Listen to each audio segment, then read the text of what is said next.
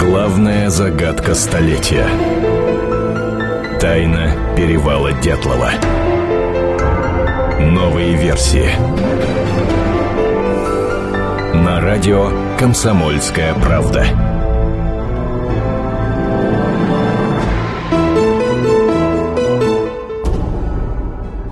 Здравствуйте, друзья, это «Комсомольская правда». Вновь субботним вечером мы встречаемся здесь а, с Натальей Варсеговой, специальным корреспондентом «Комсомольской правды». Наташ, добрый вечер. Добрый вечер. А, мы давно не э, радовали наших слушателей какой-то новой информацией о погибших э, дятловцах. И, насколько я понимаю, вот, насколько я а, понимаю по виду и цвету бумаг, которые ты сегодня в студию принесла, я их еще не видел раньше, а, это, это что-то новое. Да, это действительно что-то новое. Более того, это абсолютно новая информация, абсолютно новые документы, которые не были пока вообще нигде в прессе опубликованы никоим образом. Вот буквально на днях, э, по-моему, вот позавчера в четверг мы выставили на сайт ссылочку с этими документами. А, если все, все пройдет хорошо, то в понедельник это будет, материал будет в газете опубликован, и более широкая аудитория сможет с ним познакомиться. Ну а сейчас вот мы разговариваем о том, что что нам в, к нам в руки а, несколько месяцев назад попали очень загадочные документы. Прислал их некий человек. Я пока не буду говорить историю их появления, этих документов, не имею на это пока права. Вот. Но я обещаю, что чуть позже мы об этом расскажем. Это не менее интересная история их появления. Так вот, к нам в руки попали эти странные документы с машинописным текстом. И вот их содержание нас, надо сказать, вообще поначалу-то ошеломило. То есть, э, когда мы читаем в документе, вот я даже чуть-чуть начну. 28 февраля прокурор города Ивдель, младший советник юстиции товарищ Чемпалов прибыл на место обнаружения палатки туристов товарища Дятлова Игоря и произвел осмотр места ночлега и так далее. То есть идет подробное описание того, как велось следствие, а какие свидетели, кто встречал на пути группу Дятлова, что они о них говорят, что, как группа Дятлова себя вела, как студенты, собственно, заходили на почту, не заходили, где-то шутили, где-то смеялись и так далее. И вот какие-то такие детали, которые, ну, поначалу просто ставят в тупик, потому что невозможно понять, э, правдивы ли эти документы, или это какая-то такая мастерская подделка. Мы очень долго с этим работали. Ну, кто, собственно, автор этих документов и кому они предназначались? Да, для какой кто? структуры? Вся проблема-то в чем? Вот у нас на данный момент сейчас около 20 листов, но в, не, но в этих листах вообще нет ни начала, ни конца. Конечно, видно, что они между собой каким-то образом связаны, потому что речь идет об одном и том же, и событийно как-то они друг друга э, повторяют, но так, чтобы вот сказать, что да, именно вот эти документы правда, мы не можем. Почему? Есть еще очень важный момент. Дело в том, что все названия учреждений, фамилии в документе замазаны. Ну вот штрих, знаем все прекрасно, этот э, штрих белого цвета. Так вот этим штрихом замазаны самые такие знаковые места. Э, ну, штрих очень просто смыть. Разве что эти документы там были выморены, может быть, когда-то очень давно. Если бы у нас было, были оригиналы этих документов, то, наверное, мы бы смогли этот штрих как-то убрать. А у нас же электронные копии, поэтому мы пока ничего не вот можем сделать. Что. Да. Максимально... Выморено не вами. М- максимально мы их высветлили, насколько могли, но большинство слов мы все равно не Непонятно. разобрали. Да, они, они непонятны. Вот прежде чем мы э, перейдем уже к э, зачитке, насколько я понимаю, цитированию фрагментов этих текстов, самых интересных, да, причем причем я полагаю, что по всем даже мы не успеем пробежаться, их очень много. Вот э, ты можешь сказать, вот у, у тебя, у Николая Варсегова сложилось э, какое-то э, мнение о том, что это могли быть за бумаги, кто мог быть их автором, кому они могли предназначаться? Ну вот первое, что пришло в голову, это документы КГБ. Якобы это отчет оперативных работников КГБ, и вот, ну вот, и все с этим связано. Секретных есть, сотрудников, да, осведомителей. Секретные сотрудники, осведомители, которые шли по пути, видимо, следователей прокуратуры и составляли какие-то свои отчеты. Но э, мы показывали эти документы э, старейшему работнику КГБ, ну, старейшим, конечно, не то слово, ну, так скажем, заслуженному работнику этих э, структур в Свердловске. Э, и вот он посмотрел на них, сказал, нет, это документы не наши, потому что даже не наша стилистика. Мы эти документы показывали еще различным специалистам, бывшим работникам ФСБ уже здесь в Москве. Опять же сказали, ну вот не наша стилистика, возможно, какая-то подделка. Ну, я не являюсь специалистом в, в сфере работы этой службы, но, насколько я знаю, в секретные сотрудники нанимались, точнее, вербовались, да, не нанимались, вербовались люди, которые не являлись являлись профессионалами в работе этой службы. Это были обычные, скажем так, люди, которые могли писать так, как ну, привыкли писать они. Вот. И потом, может быть, уже с их текстами работали их кураторы. Да?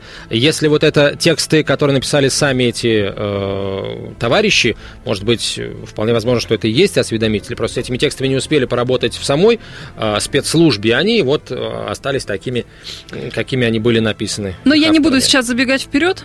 Дело в том, что мы, э, нам удалось так установить, скажем, э, откуда взялись эти документы и кто мог бы быть их автором. Ну вот один из документов я уже начала цитировать о том, как младший советник юстиции товарищ Темпалов прибыл на место обнаружения палатки. Далее идет подробное описание палатки, что место ночлега находится в 130 метрах от вершины горы 1079, это та самая гора Халатчахль, под, под уклоном 25-30 градусов. Представляет собой такую некую площадку 2 на 4 метра, выровненную в снегу, имеющую глубину около 50 сантиметров. На дне площадки 8 пар лыж, но обо всем этом мы прекрасно знаем из материалов уголовного дела. Мы знаем о том, э, и здесь же в документе об этом написано, снег над палаткой был надут ветром глубину около 20 сантиметров. И дальше начинаются уже более интересные вещи. Это э, со слов участников поисков студентов Слабцова, Борис Слабцов, э, Борис Ефимович, мы не раз о нем говорили здесь и даже приглашали как-то его э, к нам. Именно Слабцов Борис обнаружил палатку вместе с, э, с другим поисковиком Михаилом Шаравиным. Так вот, Дальше описываются их действия. Когда Слабцов с Шаравиным подошли к палатке, то обнаружили лыжи. Значит, одну пару ледоруб, воткнутую у входа, и, и фонарь китайского производства, который, значит, предположительно был оставлен участниками того рокового похода. Не проинструктированный должным образом прокурором Темпаловым, студенты Слабцов и Шаравин взяли ледоруб, стоящую у входа, и стали разрубать снег, лежащий на палатке. Затем, проникнув в нее, Слабцов и Шаравин взяли документы, фотоаппараты, флягу со спиртом и личные вещи туристов. Из доверительного разговора с ними удалось установить, что разрубив часть стенки палатки, они хотели убедиться в отсутствии трупов участников похода. На вопрос доверенного лица, почему они не воспользовались входом в палатку, студент Шаравин пояснил свои действия страхом увидеть мертвых товарищей. А, сейчас э, короткая реклама, выпуск новостей. Сейчас э, у нас небольшая пауза, друзья. Через несколько минут продолжим этот интересный разговор. Тайна перевала Дятлова. На радио «Комсомольская правда». Продолжаем разговор. А, Наталья Варсегова, Антон Челышев. А, говорим о тайне гибели группы Дятлова в далеком 1959 году на Северном Урале.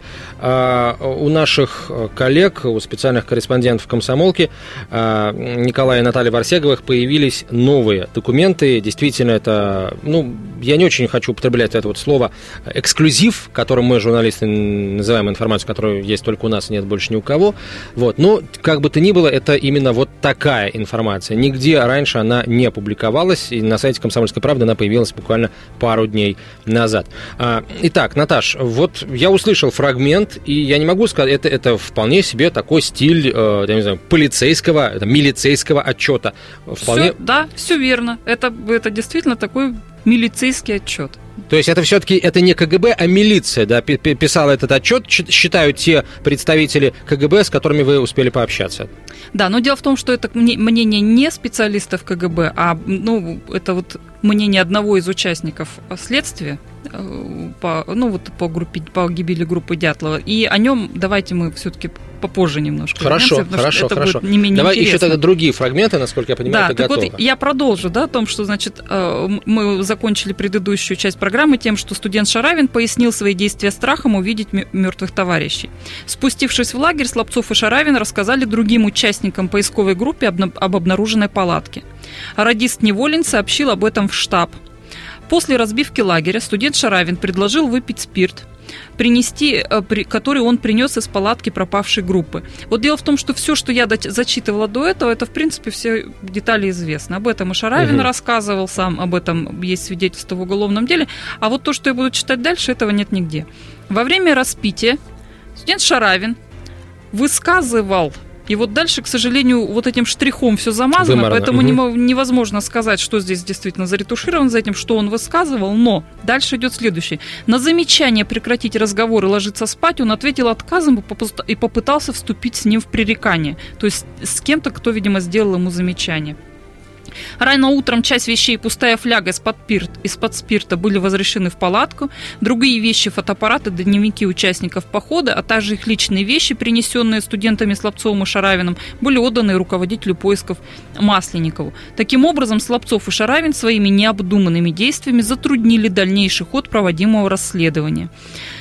И так далее. Ну, так уже дальше я вот этот документ зачитывать не буду. Суть, суть я думаю, его понятно вот конкретно эти, эти, этого листочка. Ну вот э, не, не, неприятно, непонятно, что вот получается самое интересное место в документе оказали, оказалось вымаранным.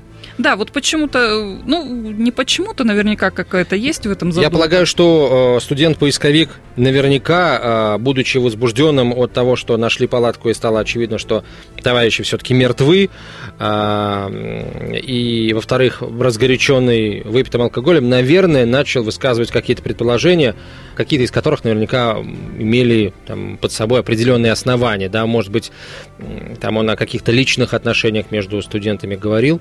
Вот. Ну, надо сказать, что ну, вообще версии-то они ими обсуждались постоянно во все время поисков, потому что ну, непонятно было совершенно, что произошло. До сих пор-то непонятно, что произошло. А тогда уж, и, тем более, по-моему, мозги у всех были на бикрень, потому что что произошло, как, в итоге их обнаружили мертвыми, и из палатки ничего, абсолютно никто ничего не взял, как они разрезали палатку и побежали. Ну, есть можно понять вообще вот ровесников этих ребят погибших, что с ними тогда творилось во время поисков.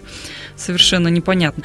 И э, тем более, когда, видимо, разгоряченные спиртом, вот этот первый день, когда они обнаружили палатку, понятно, что там, видимо, вообще спор такой очень бурный начался. Ну, я думаю, перейдем к следующему документу. Это, э, значит, озаглавливается он так. Из анализа показаний сотрудников Ивдельска, Ивдельского ИТЛ МВД. Мы знаем, что там находится Ивдельлак знаменитый. Угу, Исправительно-трудовой лагерь. Да, вот он как раз там очень такая большая зона и вольно-наемного персонала, встречавшихся с группой на маршруте с 25 по 27 января 1959 года. Итак, 25 января группа студентов прибыла из города Ивдель на рейсовом автобусе в поселок Визжай, приблизительно около двух часов, и разместилась в клубе лагерного отделения номер 12.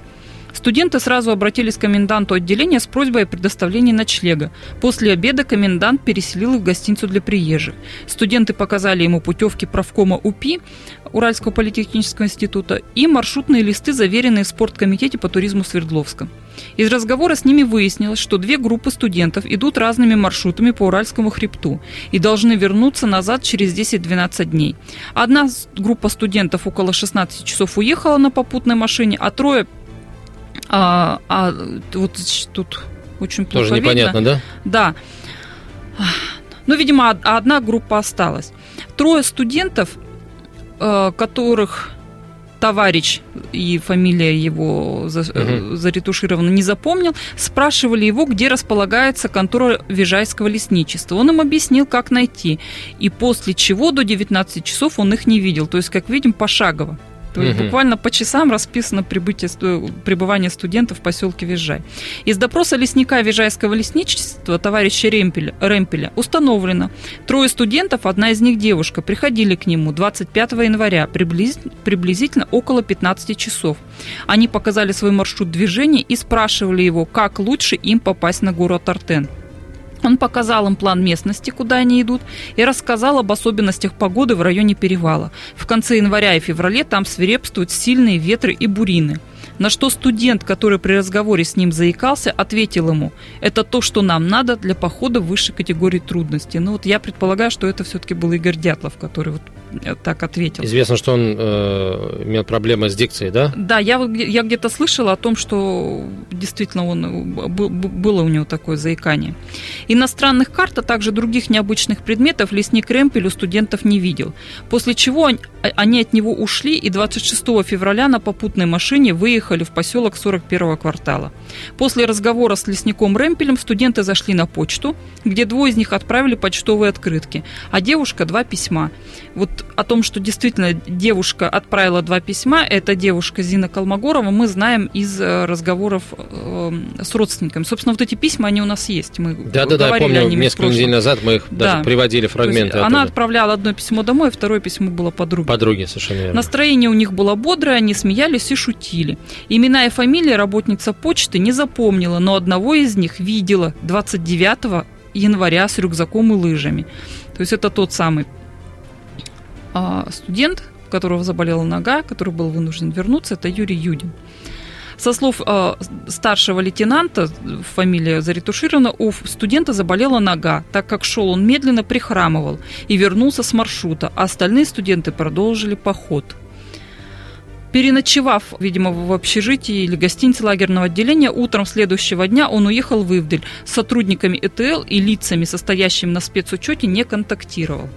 Ну вот, такое по, такое по содержанию вот этот документ. Ну, собственно, наличие вот э, такого пош пошагового плана действий ребят э, на территории и на территории там объекта Ивдельлага, если честно, у меня, у меня особого удивления не вызывает. Понятно, что это объект режимный, и не исключено, что это, скажем, предусматривалось там уставами или ну, всякими прочими там, распорядками жизни и нахождения людей вот на этой территории. Хорошо, но у тебя, я вижу, есть и другие документы, значит, другие свидетельские э, показания. Да? Что это за материалы? Да, ну вот, собственно, вот продолжается опять же то же самое описание э, вот похода туристов.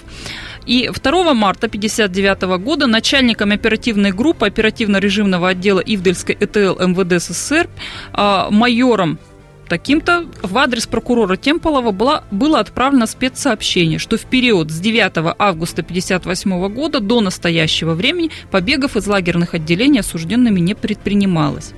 Из анализа сообщений, полученного от агентурно-осведомительной сети, по пути, то есть сама даже формулировка, да, угу. получена от агентурно-осведомительной сети отдела Н-240Я по пути следования туристов, а также в районе перевала и, район, и высоты 1079 о нахождении уголовного элемента и других посторонних лиц информационных сообщений не поступало. Из доверительной беседы с начальником оперотдела Установлено, агентурная сеть, организованная для борьбы с побегами заключенных из лагерей колоний и организацию розыска и ареста беглецов функционирует с момента основания Ивдельлага. Агентурный аппарат работает по выявлению, разработке и пресечению враждебной деятельности антисоветских, уголовных и националистических элементов.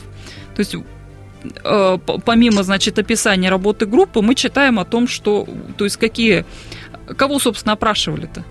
То есть были, была задействована, видимо, вся агентурная сеть Ивделага, которые э, те самые люди, которые могли хоть что-то выяснить. Сейчас короткая пауза, через 4 минуты мы вернемся в студию. Тайна перевала Дятлова. На радио «Комсомольская правда». Возвращаемся в студию. Комсомольская правда. Говорим о тайне гибели группы Дятлова. Наталья Варсегова, Антон Челышев.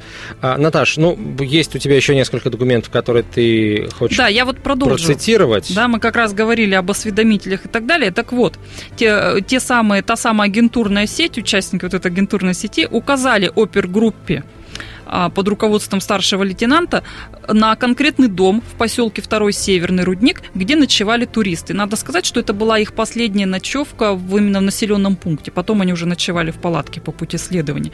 Так вот, при осмотре дома были обнаружены следы пребывания туристов приблизительно месячной давности. Интересный момент.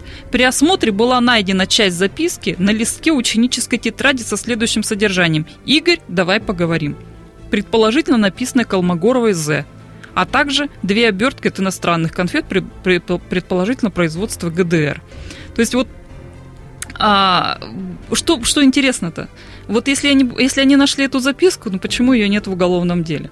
Ведь, по сути, ну она должна быть, это же следственный документ. Дневники же есть дятловцев в уголовном деле, а вот этой записки нет. Потом э, тоже интересный момент, что если они действительно делали вот эти запросы о побегах из лагерей и, вот какие-то подобные справки получали, то почему тогда их тоже нет в уголовном деле? То есть вот почему не, мы не можем подтвердить подлинность этих документов? Да потому что, собственно, нет документов их, их же и подтверждающих. Поэтому вот э, и когда мы, я в начале передачи говорила, что нас сначала-то, когда мы первый раз прочли эти документы, просто ошеломили. А когда уже начинаешь читать их четвертый или пятый раз, то начинаешь уже задуматься об этих деталях и думать, а где, собственно, а как вообще можно это все подтвердить. Поэтому в, в определенный момент у нас возникло ощущение, что эти документы могут быть подделкой. Так. Надо сказать, что вообще вот эти документы, их можно разделить на несколько частей. Вот та часть, о которой мы говорим сегодня, это конкретно то, что касается похода группы, то, как шла группа. Вторая часть, она уже более личностная. То есть уже то, что, вернее, еще одна часть касается поисков, и третья часть это уже касается конкретной личности Семена Золотарева. Но обо всем этом мы обязательно будем разговаривать в следующих программах и писать обязательно на, в, в «Комсомольской правде». Но и вот сейчас то, что мы опубликовали, да, вот на сайте у нас вышло и то, что планируется в газете опубликовать, это как раз только первая часть, вот касаемо вот этих документов. Так вот, возвращаясь к тому, что подделка эти документы или не подделка, мы показывали их, вот я Куда только с ними не ходила, с этими документами. И ФСБ, и военную прокуратуру обращалась к специалистам. И пока, наконец, вот не пришла такая мысль, собственно, а почему бы не показать эти документы э, Евгению Окишеву, человеку, который в 1959 году курировал следствие по гибели группы Дятлова. А в 1959 году он был заместитель следственного отдела прокуратуры Свердловской области. И вот э, когда случилось так оказаться с Аказией э, вот именно в гостях у Евгения Федоровича, мы им эти документы показали. И здесь тоже была очень интересная реакция. Дело в том, что уже в третий раз в гости мы, собственно, к Евгению Федоровичу приехали, и э, каждый раз, конечно, когда мы э, пытаемся из него какие-то новые подробности вытянуть, ну, это уже так становится тяжеловато, потому что, ну, он уже так говорит, ну, давайте так, вот 95 лет, 55 лет прошло с того момента, ну, даже при всей своей ясном уме и памяти я не могу вспомнить каких-то деталей. А вот эти документы я ему отдала, он их читал около часа. А, долго вникал, читал. Потом мы в это время с его супругой беседовали на кухне, пили чай. Потом он так позвал меня в комнату и говорит, я вам расскажу. Я вот кое-что я вспомнил сейчас, вот прочитя эти документы. И дальше вот э, у нас состоялся с ним такой разговор. Я сейчас просто даже процитирую его. В числе иных проверялась версия в отношении причастности лиц к гибели студентов из числа местных жителей – нам было известно, что в тех краях содержались осужденные трибуналом за различные враждебные действия, за службу в частях СС, карательных немецких органах. Они вполне могли оказаться в числе подозреваемых. Еще мы проверяли, а не было ли конфликтных ситуаций с кем-то из лиц, кого туристы встретили по пути следования.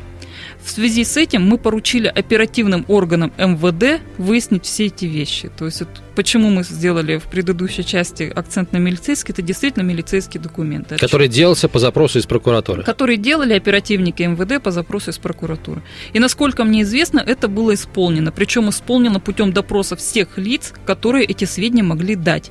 И вот эти документы, с которыми вы меня познакомили, свидетельствуют, что наше задание было выполнено. В них результат той самой работы. Вот такой... А что, Евгений Федорович раньше эти документы, получается, не видел? Я его спросила, а вы помните, вы держали в руках эти документы? Говорит, ну я должен был держать этот отчет. Это наверняка задание давалось с моего ведома, я это помню. А вы помните содержание этих документов? Нет, содержание точного я не помню. Тогда я его спросила, хорошо, ну эти документы, тогда эти бумаги могут быть вообще подделкой. Тут он ответил, я считаю, что нет смысла подделывать такие документы, тем более, что они соответствуют нашему поручению. Чтобы подделать, надо знать и характер поручения, и круг допрашиваемых лиц. А мы как раз ориентировали оперативников на спецпоселенцев, на освобожденных, на всяких беглецов, которые могли быть заинтересованы в документах гражданских, чтобы легализоваться. А у студентов документы были с собой, поэтому, конечно, они могли стать жертвами, допустим, вот таких лиц. А, ну вот еще я спросила про то, что должны были быть эти бумаги в уголовном деле. Он сказал да, потому что это поручение следователя. Эти бумаги, разумеется, должны быть в уголовном деле. То есть это такое вот лишнее подтверждение тому, что уголовное дело, как мы и говорили раньше, оно было кем-то очень хорошо зачищено, я бы так сказал. Ну вот пока вот э, так, такие новости у нас. Ну, это, это, это, на мой взгляд, очень большой шаг вперед, потому что если что-то, что было скрыто завесой неизвестности, вдруг вот лишилось этой завесы, это, это, это всегда здорово.